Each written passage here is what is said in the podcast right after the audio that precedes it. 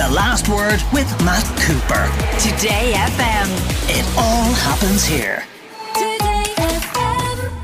And you're welcome back to the last word. Time now, as it is every Wednesday afternoon, for our personal finance slot. Charlie Weston, personal finance editor with the Irish Independent, is with us. Charlie, good afternoon to you. A couple of things we want to go through today with you. But let's start off with supermarkets. And I'm sure lots of people over the last number of months have been inundated with vouchers and potential money off schemes that supermarkets offer with loyalty programs.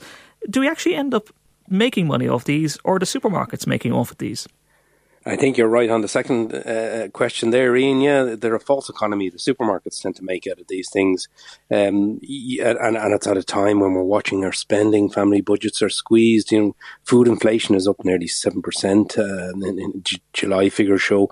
But um, yeah, interesting research, Ian, that shows that supermarket money off vouchers and loyalty promotions, they actually encourage us to overspend. And the average overspend per shop is about nine euros per shop if you total that up, you're you're, you're close to 500 euros over a year, what? 477 euros. It's a lot of money. And you know what? That, funny enough, is around the same amount that um, Kantar research estimate that uh, food bills will go up this year.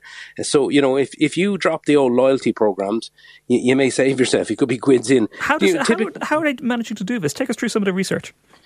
Yeah, it's it's research that was done by Coyne Research. Now, it was funded by Aldi. As we know, those German discounters, Aldi and Lidl, they don't do these kind of money off vouchers and, and loyalty promotions or loyalty cards. Mind you, to get you in other ways because they have the mid aisles, you know, and you, you tend to go in for avoid it, food Charlie, and come out. It. Exactly, you come out with another set of screwdrivers you don't need. But anyway, you know what it is. Typically with these things, Ian, uh, you get ten euros off on a voucher for every fifty euros you spend, as long as you spend that within ten days. So if you're, I've got a family and your weekly shop is 150 euros, you, you, you know, you, you're going to get 30 euros off the next shop.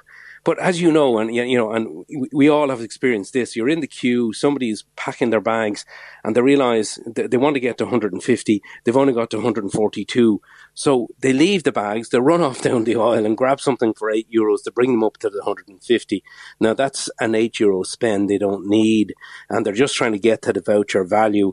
And um, you know, the, the, the research has found that this leads to food waste because people are buying stuff, you know, buy one get one free, that kind of thing, and you know, buying stuff because they think it's on on on, on offer uh, when they don't need it. So if it's leading to food waste, that's bad for all sorts of reasons, environmental, obviously, and uh, you know we're throwing out food, it's creating waste.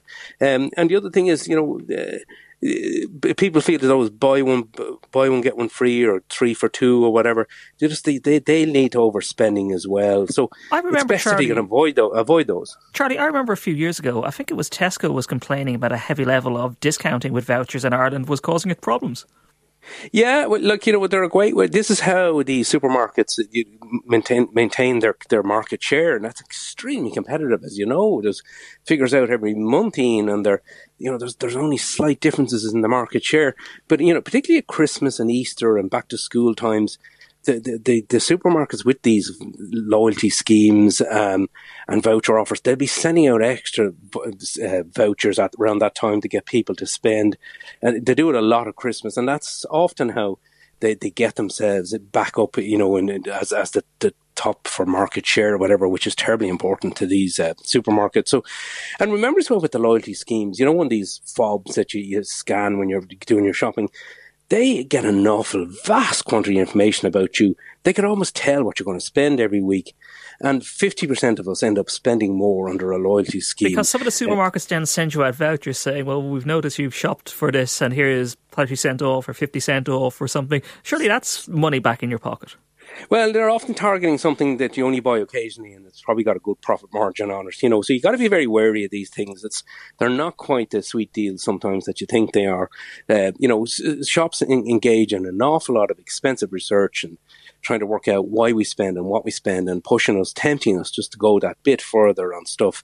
You know, for example, you know the, the stuff all at eye level, as you know, that's that tends to be the expensive stuff. Where if you bend down or if you stretch up you know, you're probably going to get better value there. Uh, you know, the own brands, as we know, tend to be an awful lot cheaper. So people are buying those a, a lot. You can spend, you can cut your, your spend by up to half by going for the own, own brands. So I think we just need to be wise to what supermarkets are doing. We need supermarkets. We need them to be competitive. I mean, it's a, it's a, it's a, there's a budgetary pressure at the moment, but we don't want to get sucked into the tricks that they're using to get us to overspend either. Uh, you know, so and, and, when you get to the checkout as well, avoid those treats there. That all that kind of thing goes on. Uh, you know, the center oil, as I say, and um, sometimes you know the smartest thing to do maybe is to shop online where there's no pressure. You know, uh, you know, and, and, certainly have a list. The, the, these are the kind of things you need to do just to counter what the shop is trying to do. I mean, obviously they're in it to make money. You, you, you're in it to save money. So you know, it's a battle of wills, and, and just just be aware of what they're at, so that we you don't end up on you know, spending nearly 500 euros extra a year that you do not need to be spending, particularly at the moment. Yeah, and just some some of the other research there you mentioned, can, the Kantar research. God, people come to the supermarket fifty three times per year. It's it it's that's a lot. You know, what happened to the big weekly shop everybody used to do? Yeah, I suppose people are breaking it down a bit more now, and they're kind of you know they're going to different shops. They're not they're, they're trying to get out of the habit of going to the same Which shop. Which means you're going to end up spending more because you'll just I'll pick something up here or I'll pick something up in the other one. Yeah, you know, you can in some ways, you know, but you so you have to be very careful. And people are, are, switching to own brands as well. There's a big trend towards that from the Kantar research. So, you know, the, the, the, there's a lot of different trends coming out. People are people are now very very uh, savvy and, and, and cost conscious, and they have to be because, you know, there's there's a huge pressure on, and there's there's you know there's prices are the producers and the suppliers are, are, huge problems with supply chains and energy prices going up. So there's pressure on prices all over the place. So we need to be terribly, terribly careful, all of us, uh, and, and and don't buy things you don't want. Basically, if you don't need it, you know, if you don't want it, don't buy it, and don't be don't feel you have to do it because of some promotion or some, uh, you know, there's a sticker on it. Is is the sticker necessarily mean that it's good value? Doesn't always mean that as well. You need to be careful. You mentioned there some of the earlier research about the about the vouchers that was carried out on behalf of Aldi. They don't do these loyalty schemes. How do they manage to get customers in? Because a lot of people will say, "Well, look, I can get a voucher, I can get a free voucher or money off." Well, they say that they, they don't engage in any of that kind of vouchers or promotions or, um, uh, you know, loyalty cards or any of that. That they just give you straight discounts and try to offer as good a value as possible. But as I say, you know, there there are other ways that they do get you. They, there often is high margin stuff in the middle aisle that you, know you, you, you, will particularly men in particular we're very guilty of this buying stuff that you don't need so you know if you just stick to, to the food and then the, the, household goods that you need fine don't get tempted by the other stuff but you know that's how they compete they, it's, it's just a straight deal here we're not offering you any frills. There's no vouchers. There's no money off schemes or uh, loyalty promotions. It's just we're trying to keep the prices down as low as we can, is what they say they're doing. Did we ever find out how much money or how much profit the big supermarket chains are making? I know some of the discount chains do publish their accounts, but have we ever seen how much Dunnes and Tesco make out of Ireland? No, that's a real mystery, isn't it? We, you know, and, and years ago there was a, there was a, famous famous piece of analysis done by a stockbroking firm about Tesco, where this country was described as treasure island because the margins are very high here, the profit margins. We don't know because Dunnes Stores is unlimited. Uh, we, we a bit of an idea from the Musgrave Group, uh, but then an awful lot of those shops are franchises or owned separately, uh, and we do, we don't know what Tesco. They don't break down the country figures here, so it's very difficult to get a handle on, on what the profit margins are. It's a very competitive business, to be fair to them, though. You know, I wouldn't be completely condemning them. They do they do try to match each other's prices very carefully. So, you know, uh, at least that. But but uh, we, we have a suspicion that's very profitable. We just don't know know that. We do seem but, to um, have we do seem to have some canny shoppers in Ireland because Charlie, we've been people have been texting into WhatsApp 087 4100 102. You only lose money on the money off vouchers if you buy things you don't need. If one box of cereal will do, buy one because you will get you it will go off. Buy offers a non buy offers a non perishable if you are actually saving. Check the per kilo price to compare than the price on the shelf. Don't buy what you don't need. It needs a bit of thought into it. There are people out there who are looking to game the system. Yeah, there are smart. They sound like smart people because they're absolutely right. You, you know, certainly don't buy uh, perishable stuff uh, just because it's on a three for two offer or whatever. You know, if it's something like uh, detergents or toilet rolls, and you're going to need, you know, you, they'll store, but buy them if they're on offer. That makes absolute sense. And yes, if you can do that, try and price per ki- kilogram. That is a very clever way of operating it, it's difficult to do. They don't make it easy. The other problem we have, of course, is shrinkflation. You know, you, you might have been buying you, you buy the same thing uh, and still the same price, but the actual contents of the jar or the packet is much smaller. There's, no, there's very, very difficult to counter that. But, you know, other than trying to avoid the, the, the, expensive brands, but yeah, stick to the list. Don't go with the kids. These are all smart ways of, of, of, of, of countering what the shops are at to try and get us to, to, to spend more. Uh, Here's somebody else know. in. The supermarkets have short dates in necessities, which means you have to go to go more than once per week. We're going to be talking about those uh, best before and use by dates in the next hour. But Charlie, I want to move on to another story which you've been writing about and something that I pay a lot of interest in is the banks and the banking sector. And of course, the big controversy a couple of weeks ago was AIB looking to get rid of cash services at a number of its branches. It did row back on the decision, but you've been looking at what you call the sneaky tactics they are using to drive us away from the branch.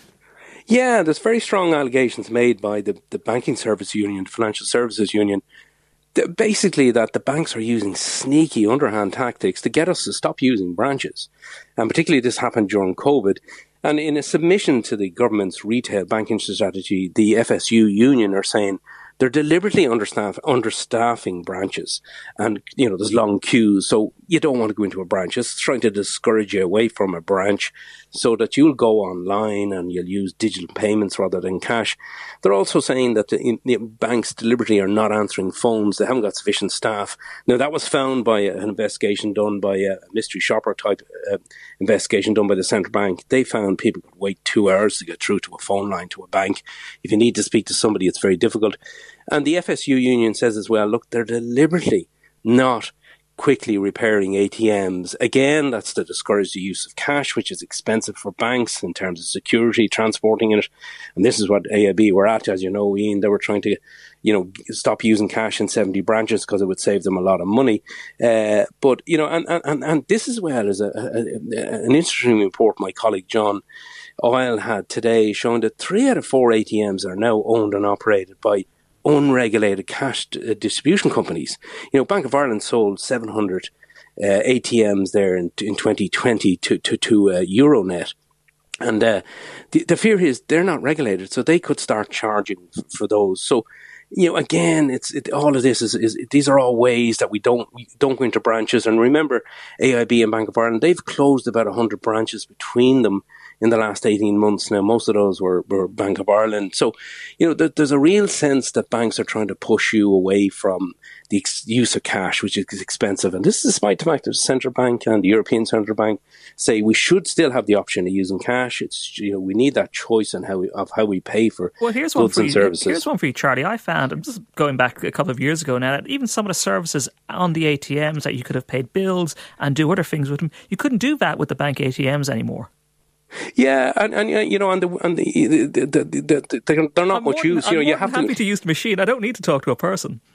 Yeah, you know, and uh, this is why they're trying to get you into to use automatic machines in branches, but also as well when when AIB you know did that massive misstep or mistake as they call it themselves, and talked about getting turning seventy branches into you know no longer no longer accepting cash, they were taking out the ATMs as well. You know, so you know, you, you wouldn't have a branch that that that, that uh, would, would be, where you could queue up at a counter and the ATM was going as well. So there's that whole shift trying to get us away from using cash because it is so expensive. But people still want that option. There's still 13 billion euros worth of withdrawals made from ATMs in this country every year. Now that's way down, particularly during COVID when we were discouraged from using money on the basis that it could transmit the, the, the, the disease. But you know, it's still a lot of cash out there. And for certain cohorts, older people, poorer people, cash is still very, very important. I am more than happy to use, I am more than happy to use the ATMs as long as you don't take away some of the services you can use them for. Charlie Weston, personal finance editor